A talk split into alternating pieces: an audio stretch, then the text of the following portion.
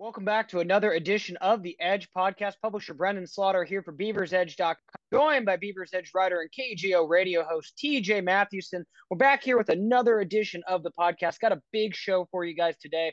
We're going to be breaking down the remainder of the Beavers Edge top 25, number one through nine. Going to be breaking that down in detail. We also have a few couple newsy items to discuss. Fall camp starting right around the corner. Uh, lots of stuff to discuss there as well. And also going to touch on the uh, not so great news of Colorado's uh, impending departure from the Pac 12 as well. So lots to dive into today on the big podcast. Thanks a bunch for everyone for tuning in to check it out. TJ, what's going on, man? How are you? Uh, looks like we got you uh, a new background set up today. Yeah, I know you guys like it. It's nice. It's I'd, nice to do one of these from uh, from home. A, a, convenient work schedule today allows sure, me to yeah. to do this at my actual recording setup, which is actually kind of yeah. nice. I have real lighting, uh, not as much background, but yeah. an actual microphone too. It, it's a nice balance, you know. I like it, and it's comfortable. Yeah, I need to. I need to maybe uh, need to maybe invest and get me a, a stand up mic at home because uh, yeah. I, it just it, I, it, it can be nice for sure.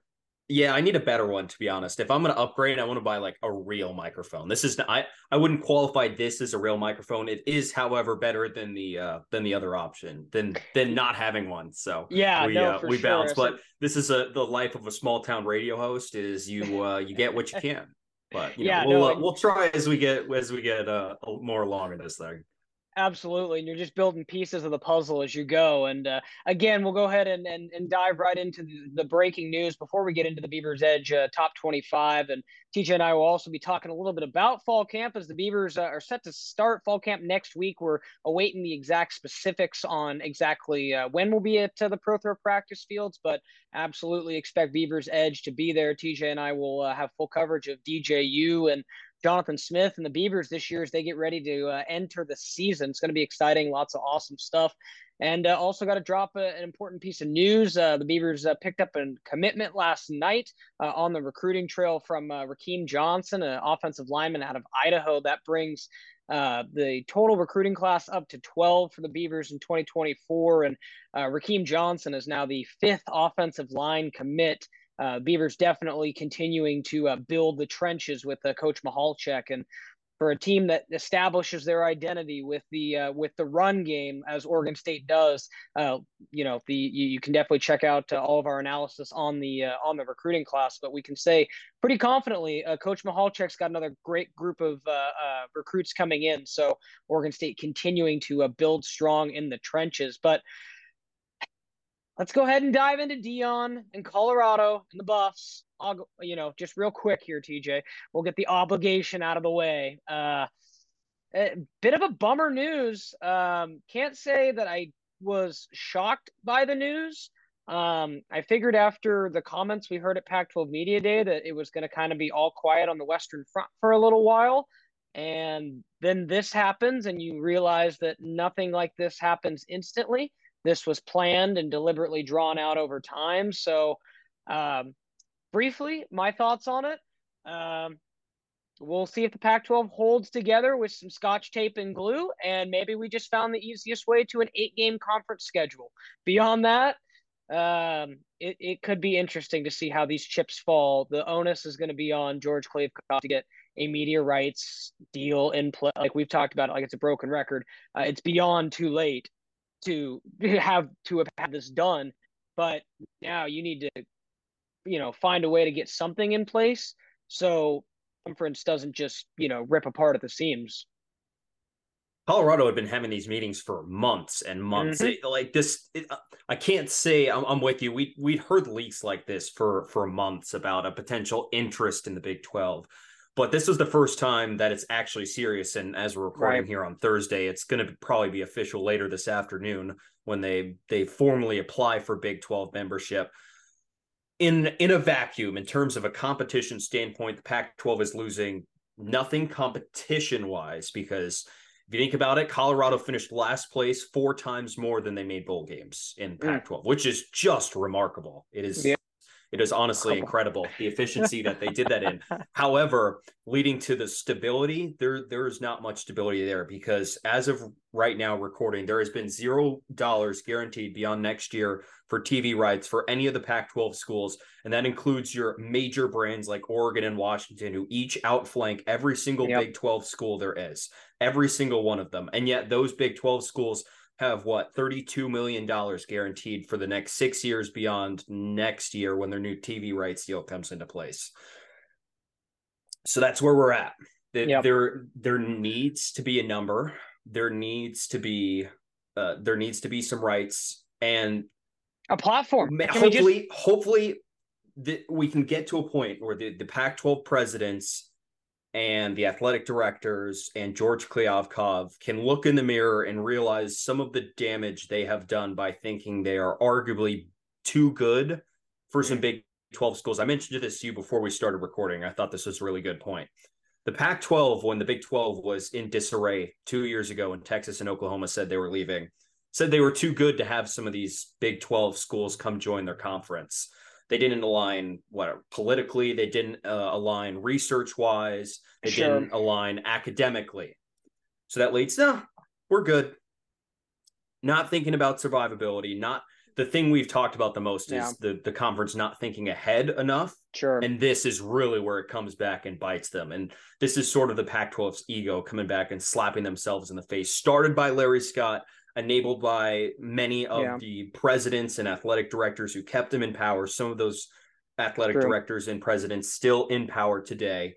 And this is what they get. This is like, this is what happens. And, mm. you know, my last thought on this this really just delays the inevitable. Like, the sure, the Pac 12 is probably going to break apart, if not this TV deal, next TV deal. I just don't think there's enough interest. But I sure. keep saying, as my prediction with college sports, like how far away from me are we? The the 30 best football programs band together and decide, you know what, we can make a lot more money on our own besides dragging Northwestern and Indiana and Iowa State and all the in in and Colorado and and all these other smaller programs around. Why don't we just make our own, hear me out, professional league and go right. make way more money on our own? And that's when that's what I think eventually happens, obviously. And this kind of just delays the inevitable. It all seems really just unnecessary. Yeah, it's definitely, you know, uh, just you know, uh, a kind of a gut punch to the Pac-12. It's kind of a gut punch to everything that you know George Kliavkoff said at Pac-12 Media Day last week. And you know, when he was asked point blank, you know, do you expect any more deflections? And he's like, no. And you know, then this happens. That's definitely a bad look. And to put it really simply, TJ, it looks like you don't have your house under control. In the no. metaphor that everybody knows, you know, get your house in order. His house is not in order right now. And nope. that's where it's like if you don't know what's going on in your own house, mm, maybe maybe maybe some problems. So I mean, there's still enough. There's still a, an opportunity to salvage what's left. And again, like TJ said, if everybody else is content for the moment, and it was just Colorado, from a competition standpoint, you're not really going to miss the buffs. No. So, you know, we'll see. It's not, you know, DEFCON zero, but it's getting close, so to speak, right? And we sit here thinking about George Kliavkoff's tenure so far. When he came in to replace Larry Scott, I was like, oh, thank God. Right. Thank God. But here's what has happened under George Kliavkoff watch. Your two big, at your the two LA schools gone, Colorado gone, uh, and a year plus of negotiating a TV deal with zero results after the Big Twelve jumped you in line for TV right. money, taking significantly less time to secure TV money, and the Pac-12 saying, you know, we can do better on the open market. How's yeah. that working out? Not right. not very well. And who's in charge of getting that TV deal done? It's George. He's mm-hmm. he's in mm-hmm. charge of it, and he is not delivered. It, like I, I want to have confidence in a new commissioner that's not Larry Scott, but we look at the results he has produced, and it's sucked. It's been it's been awful. Yeah. No, it's true. I mean, it's that's where we're at. one of yeah, it's one of those things where it's many many decisions over a big window got you to this point, and it's unfortunate we're we're at this point, but I guess we'll just have to wait and see, you know, how the chips fall. And, you know, we just, we, we felt like we wanted to uh, address it on the podcast because, you know, it's, it's another thing that's going to impact this conference's ability to get, you know, its media rights done. And that's why I keep telling people enjoy this 2023, 2023 season, excuse me, because after that, you know, it's going to be interesting to see what happens, even specifically for Oregon State. So that's a podcast and another discussion for another day. Uh, let's go ahead and dive into some of the fall camp discussions, TJ, and then we'll uh, get in and uh, discuss the final bit of the Beavers Edge top 25 list. But, uh, you know, again, we got fall camp starting up next week. Oregon State head coach Jonathan Smith, uh, 2023 football season, some new faces, some important position battles and whatnot. Uh, going to be a lot of things we're going to be keeping an eye on. But uh, TJ, I'm curious, just right off the bat, what's uh what's one thing you're going to be looking for uh, just to open up fall camp, and what's one thing you're kind of excited for? Excited to watch the quarterbacks. I'm curious to see like is Aidan Chiles going to look better than everyone else again? It was I mean it was pretty obvious in spring. He was he looked way better than the other two right. quarterbacks. His athleticism helped a lot he's running around and throwing on the run and you know half the starters are sitting out spring spring ball anyways but that's not sure. going to be a case when fall rolls around so i just think that's kind of curious but besides the obvious answer of quarterback the middle linebackers are yeah, that's a really important position you lost a lot of production out of that group and easton mascarenas we assume is going to start at one of the spots he's gotten a lot of run uh, filling in and on special teams as well in prior right. seasons and now he's going to be trusted to jump in there and really embrace a, a, full time role. And then besides him, right, it's John Miller, we think, but there's other more unknown options there. Mason Tufaga, Micaiah Tongue, right. like who's actually going to step in and, and really embrace that linebacker role? Because even if you have your two starters there who lack experience, you also have backups who also lack experience. So that's right. going to be an interesting group, and that's a very that's a very important part of this Trent Bray defense. And a sleeper is something that I haven't, we have not mentioned enough. Kicker, kicker, kicker, kicker, kicker, mm. kicker. Yes. Beavers yes. still, Everett Hayes coming off a shaky season. And, yeah. you know, the, the, the difference between 11 and 1 and 9 and 3 could be two sweeps of his leg and two misses in right. crummy November West Coast weather. So right. I think that's curious. He needs a good camp and he needs a good season because he did not earn much, I would say, goodwill down the stretch last season. Yeah, it was definitely again all great points and and you know areas uh, that I, I definitely we're going to be keeping an eye on for sure. Uh, inside linebackers very very intriguing to me. I think like you said, Easton's got a spot locked up. I think he's going to have a really big season. But who gets that spot next to him? Is it one of those guys again? It looked like John Miller in the spring, but you know a lot can happen since then.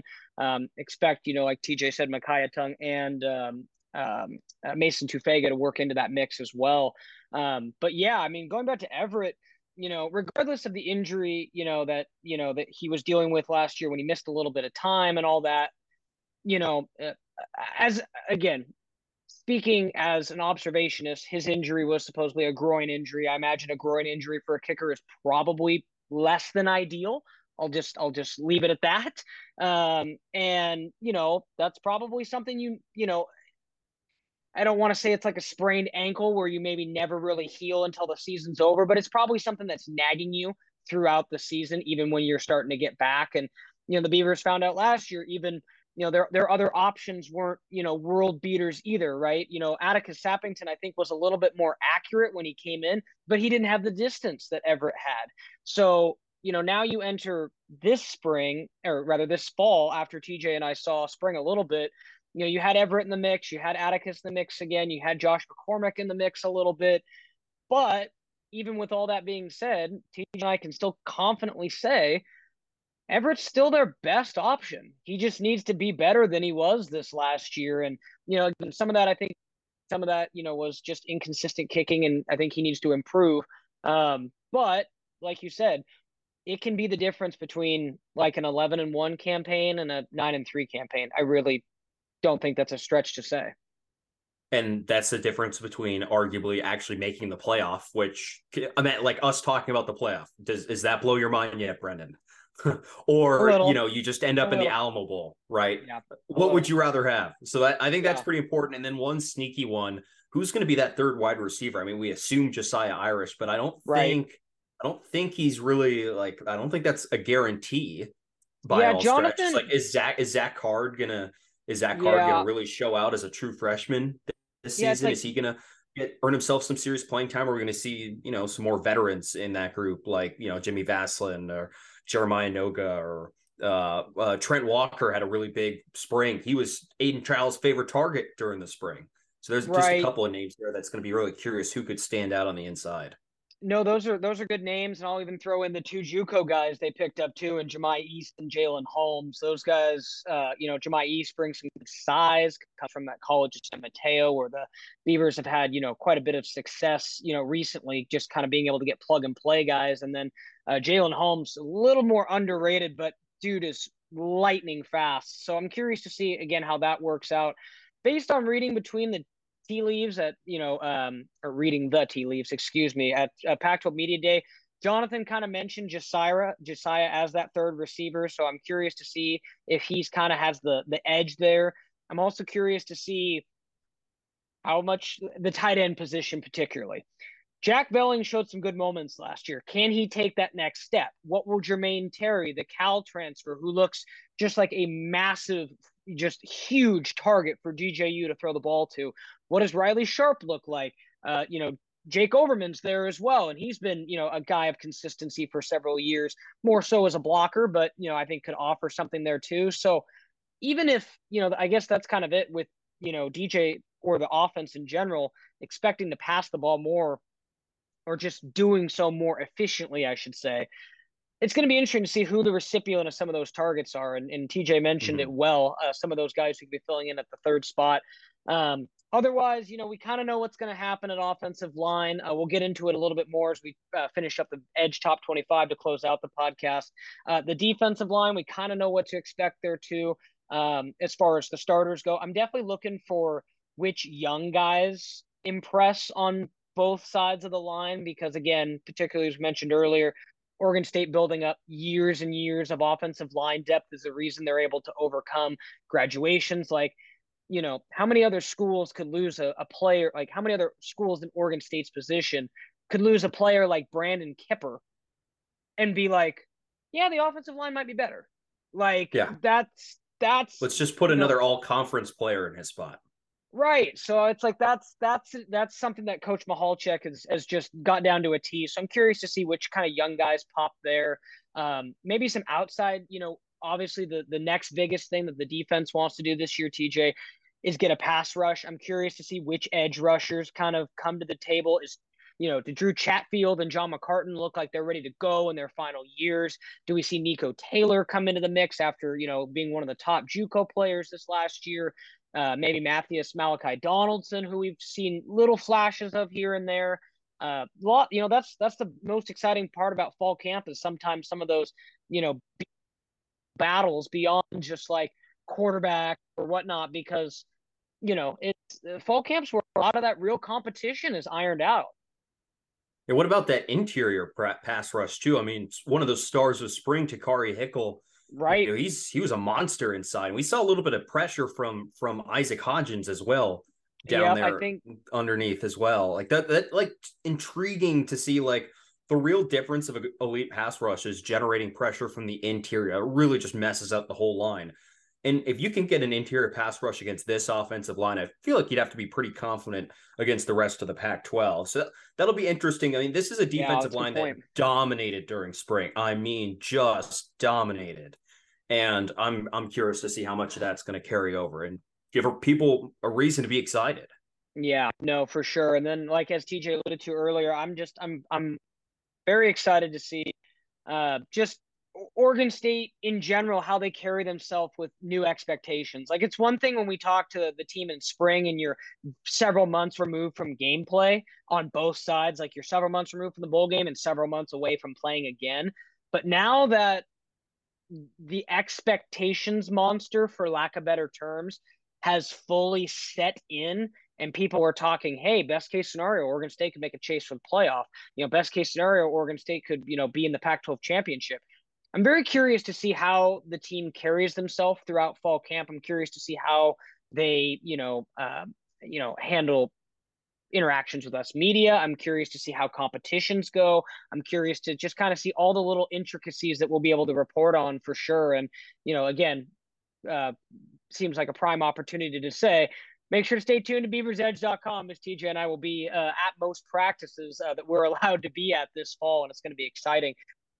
What else you want to hit on fall camp wise, TJ, before we uh, dive in and close out the uh, the Edge Top 25? We've got number one through nine, the big reveal to finally finish up now. But bottom line, coming. I'm excited, folks, and it's gonna be uh, it's gonna be mighty fun to bring uh, bring you guys coverage this year. Are we getting a quarterback decision before game week? My prediction is the week of the game. I I'm fully with you. Yeah, if not, that's my prediction. Like, I will. I like. I honestly wouldn't be shocked if they go into the game and say they go into the San Jose State game and say they're going to play both. I wouldn't be. Yeah. Shocked. I wouldn't be well, totally what they, shocked. What if they say they're going to play all three? even better. Even better. I can see right? that would be a... like I'm just not shocked. I mean, we're literally yeah. a season away from Sonny Dykes doing that, playing yeah. three quarterbacks week one, and still takes his team to a national championship. It's true. I mean, it, it does seem very Smithian to go. So yeah, we're all gonna. They're all gonna play. They're all gonna play. But uh, yeah, yeah. No, spread way, 17. I think we have a little bit of leeway. A little, a little bit of wiggle room, but uh, yeah, no. Like I said, definitely make sure to stay tuned to BeaversEdge.com and keep uh, keep tabs uh, on the website and on the damn board. We'll have all the updates for you guys uh, leading into the start of fall camp next week. But with without further ado, we'll go ahead and uh, spend the rest of the podcast uh, wrapping up the rest of the Edge Top 25. TJ, we've uh, we've had quite the journey the honorable mentions all down to number one, but we uh, somehow have made it through the countdown. I feel like the entire month of July has seemingly uh, flown by. I feel like we just just were having the Fourth of July, and here we are, uh, beginning of August. But as as is the case, the clock doesn't stop. But uh, yeah, let's go ahead and, and dive right on into the list when we left you guys last time, we uh, broke down uh, uh, all the way down to Hanelle Bloomfield at number 10. Uh, but now we're going to go ahead and go uh, number nine through number three. Starting off at number nine, defensive lineman, or excuse me, defensive lineman number nine. TJ, he's our highest graded defensive lineman. What are your thoughts on that? Well, we are just talking about pass rush, and I don't think we mentioned him. Yeah, how dare know, us? Right? How dare yeah, us? It's true. The guy but who led ter- the team in tackles for loss. Yeah, and in terms of importance on the defensive line, I mean, he's got to be he's got to be up there. And now this is a question of is James Rawls going to turn those tackles for loss into some sacks? I know those numbers aren't perfect sacks or like, you know, I think all that really matters is you get pressure on the quarterback in the end and then whatever else happens after is just is what it is but i think that's a really important part for james rawls this season staying healthy and really generating a pass rush on the outside and that that is what is going to allow this Beaver defense to take a next next step is is generating that pass rush. And I think everyone's going to be looking at James Rawls to be one of those guys who is like one of the top two or three contributors in terms of constantly pressuring the quarterback. He, he's going to be on the field more than most other guys on that defensive line. They trust him, they rely on him, and he's gonna you know go show go out there and go show it that you're gonna you're gonna go really give the quarterback hell. Yeah, no, absolutely. I think James Rawls, you know, I think he earns that spot as the top uh, top defensive lineman on our list. I think he had a he's you know he's coming off a great year. He's very physical, very tough, and you know he's just a disruptor on that defensive line. And as you mentioned, uh, leading the team in tackles for loss is certainly um, uh, a strong point for him. And you know, I'm sure he'll be looking to generate a little bit more pressure really, really good football player and someone they're going to really be happy to have on that line uh, this year. Uh, coming in at number eight, wide receiver Silas Bolden. Uh, Anthony Gould's Pac 12 Media Day pick of breakout player this year. You know, Silas kind of broke out last year. You know, I, uh, I just, you know, looked at his numbers. You know, he had a, a pretty solid season, but I think when they mean breakout, they think they mean, you know, wants to push to be closer towards you know, that thousand yard mark as a receiver, it'd be quite the increase from where he was. But if the Beavers are going to, you know, the more successfully in the way we think they're going to throw the ball, there should be lots of opportunities. I think Silas Bolden definitely has that it factor. Um, you know, we saw flashes of it in the bowl game a little bit. Very electric with the ball in his hands, quick, great hands, uh, can kind of contort his body lots of different ways to make really tough catches. Uh, I think it's going to be a good season for him. Uh, yeah. And not afraid to make a catch in traffic. That's for sure. Right. And I think the that's real true. X factor with him, you know, it's so crazy. The Beavers have two first team All Pac-12 returners on their team. That's right. that's absurd. That that or that that is really it is. It's really something. So, like his game breaking ability, not will only be the impact he's going to make on the outside, but he can just totally flip the field in, in special teams, which is right. really a unique aspect to have for a receiver. So, I mean, even though he's not the biggest guy in the world, this guy is not going to be afraid to go jump up and go grab a ball over a defensive back, which I think DJ might uh, trust. I mean, I, that's not really Anthony Gould's game, and again, the tight end's just not totally proven in in that aspect. Sure. Silas has shown like you know you just throw the ball up to me, I'll go catch it. Jump, that's, yeah, that's pretty important for a quarterback. Yeah, he can definitely jump, and I'm curious. You know, I think if I'm re- if I'm you know understanding it correctly, it seems to me like the Beavers are going to be okay still letting Anthony Gould return punts this year because do you think we see Silas take less kickoffs this year? Well, I think he'll just let the ball bounce and they'll just start at the 20. They'll, they'll I think they'll always line Fair. him out, but line them up back there. Fair. No, just I got the, the you, fear factor, but you know, all you, you need to do I mean, is all you need to do now is take an E and you go out to the what the 25 yard line. Sure. And it's been 20, that way for 20 or 25. I get my my 20 mixed up. 25. And okay, but Silas, yeah. I believe, led the conference in kick return uh, yards per return, or was right there near the top. And that's kind of the debate that you have with your two receivers being your two best returners, you're at a natural bigger risk of injury always returning punts or returning kicks. Not even not I hmm. mean punts a little bit less, but TJ, you know, they've done that rule to eventually dissuade teams of returning because it's such an injury factor to have right. dudes going full speed downfield at you know two locomotive type forces, right? So I, I do think you know it, they could watch it, but like you said, it's just something that came to mind as I was you know looking at his stats from last year. Is you know last year they had Tyjon Lindsey, they had Tre'Shaun Harrison, so maybe Silas Bolden being a returner, even if he did get a little dinged up, it probably wasn't as detrimental to this year where they need both those guys to be healthy. The like but they can protect that by just telling Silas not to return a kickoff. Like the right. one where so they really that, might, yeah. really need really need a kickoff return, they'll do it. Otherwise, it's just it's so easy to just wave for a fair catch, right, and start at the twenty five. Like that, I agree. That's the I best agree. way to protect them. So yeah, they, will they'll, they'll understand totally, where, where it's at. Yeah, no, I totally agree, and I think that's probably the way that they'll they will approach it. Uh, coming in at number seven, quarterback, one DJ Uiagalelei. Uh, comes in at number seven. Uh, no, folks, he's not coming in at number one. I, I know, but uh, Oregon State uh, DJ still got to prove a few things on the field this year, and I think uh, Oregon State's definitely got some some talented playmakers that are going to be particularly blocking for him. That will be coming in at the top spot, but. Honestly, TJ, with where we had been, I think this spot, you know, you maybe could have made a claim for top five for DJ, but this spot feels right going into the season. I agree. Uh, I'm I'm interested to see how DJ responds to the first couple weeks of camp. There is going to be some pressure on him because there, there's going to be media there watching. There's going to be people right. writing about him. He's the number one story. He came to Oregon State to take some pressure off of himself. I love the words you used in your breakdown. Pressure cooker of Clemson, and it really couldn't get any more yeah. pressure cooker like that. It's like, oh yeah, uh, you're replacing Trevor Lawrence, number one overall pick, national yeah. champion, uh, made it made it to the playoff three times in his college career. What, and the guy a, before, and the guy before, and and by the way, you're you're as highly rated as him, so no pressure. You better do the exact right. same thing. So it's not that. Right. But I remember I watched we watched DJ in spring, and he was fine. He was yeah. He was adjusting fine a good in word. spring. Yeah. yeah, he was adjusting in spring. But what if he comes out and struggles a little bit the first two weeks of camp? I mean, the pressure is on because he's supposed to start, and it's not like the expectations around this program are any lighter than they are of Clemson this year. Like the right, maybe the Beavers Vegas total might be a little bit lower, but in terms of what the fan bases expect, it's pretty similar, right? And yeah. that's on top of learning a new uh, a new offense that he says he's more comfortable with, opposed to the one they were running him in in Clemson.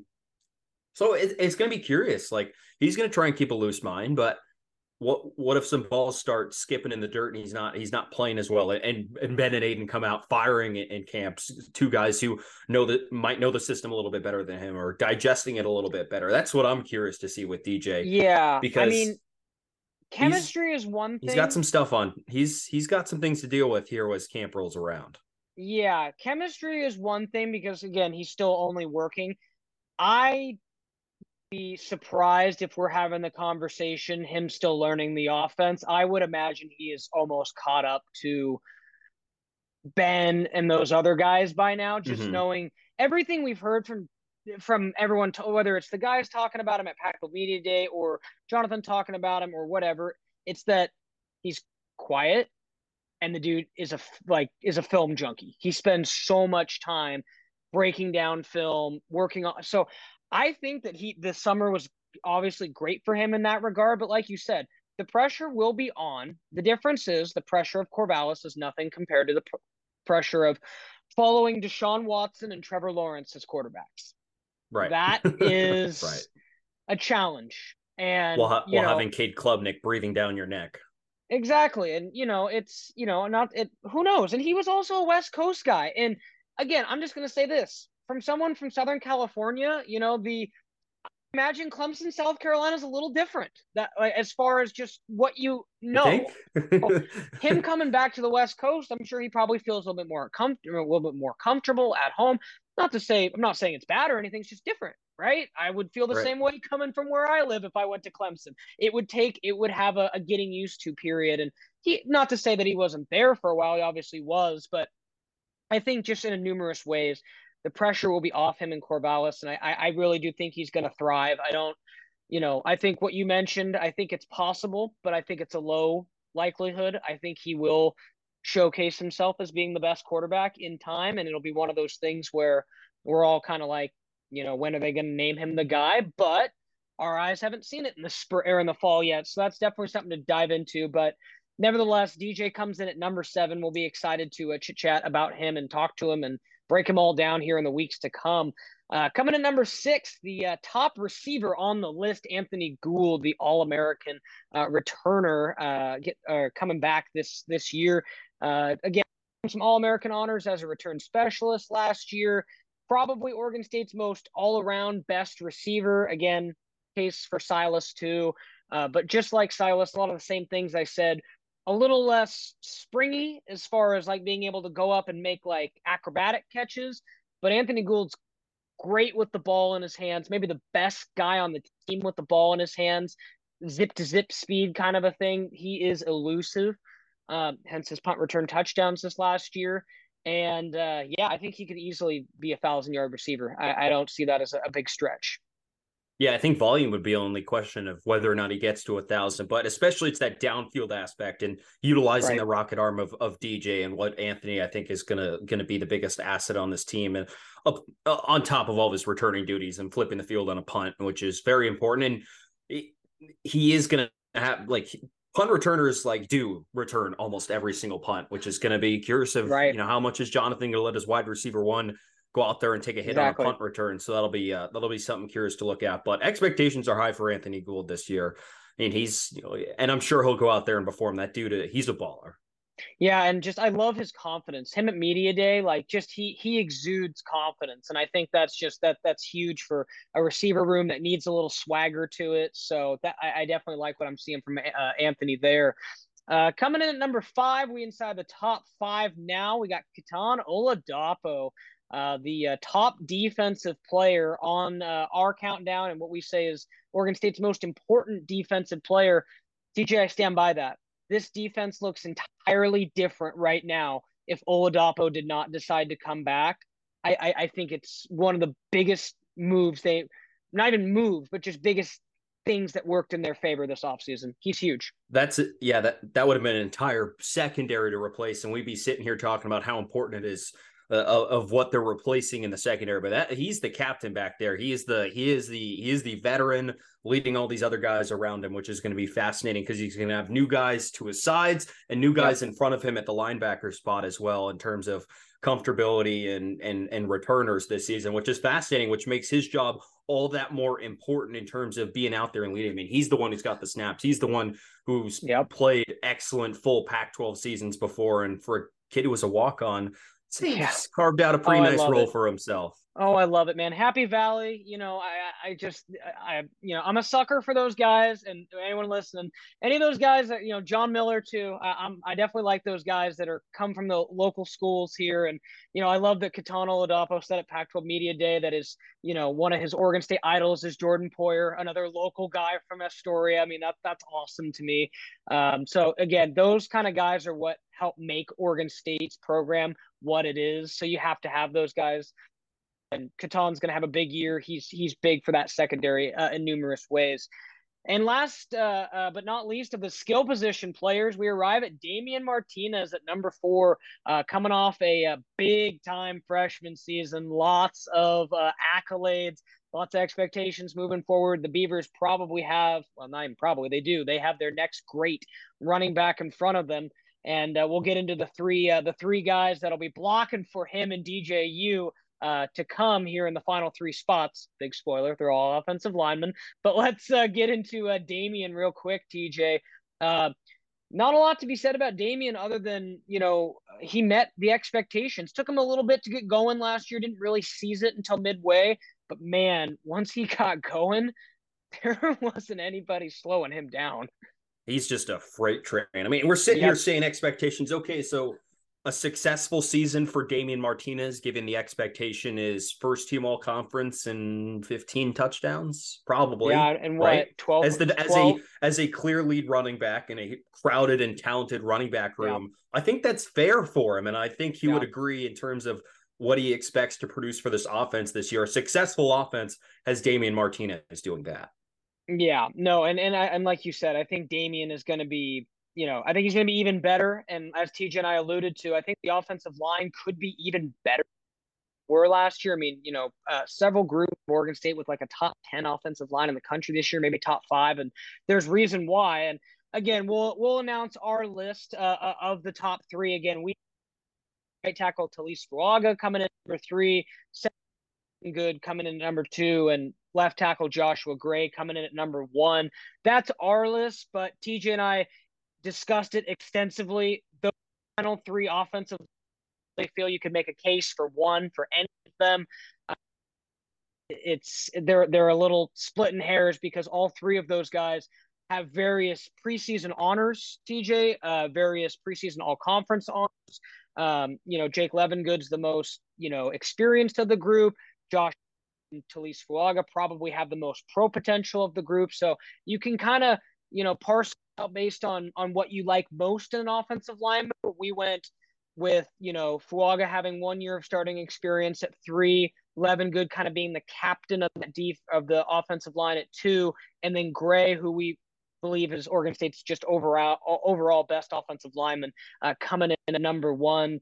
What are your thoughts on that uh, O line uh, trio at the top?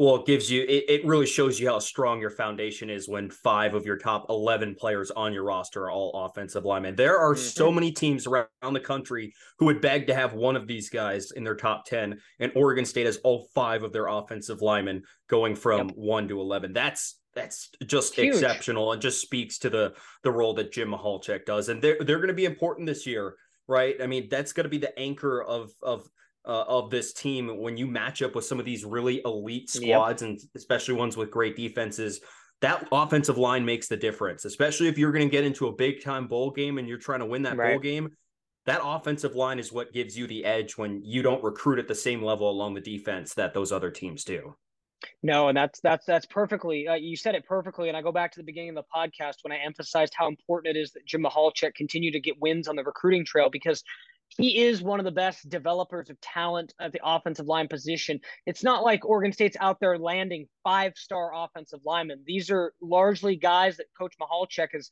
you know, built up and, you know, all these things. These guys have worked really hard and gotten to their particular spots. So definitely a point of point a point of pride for Oregon State to have the offensive line leading the way, the identity of their team, and that's why we decided to go with the offensive lineman leading the way.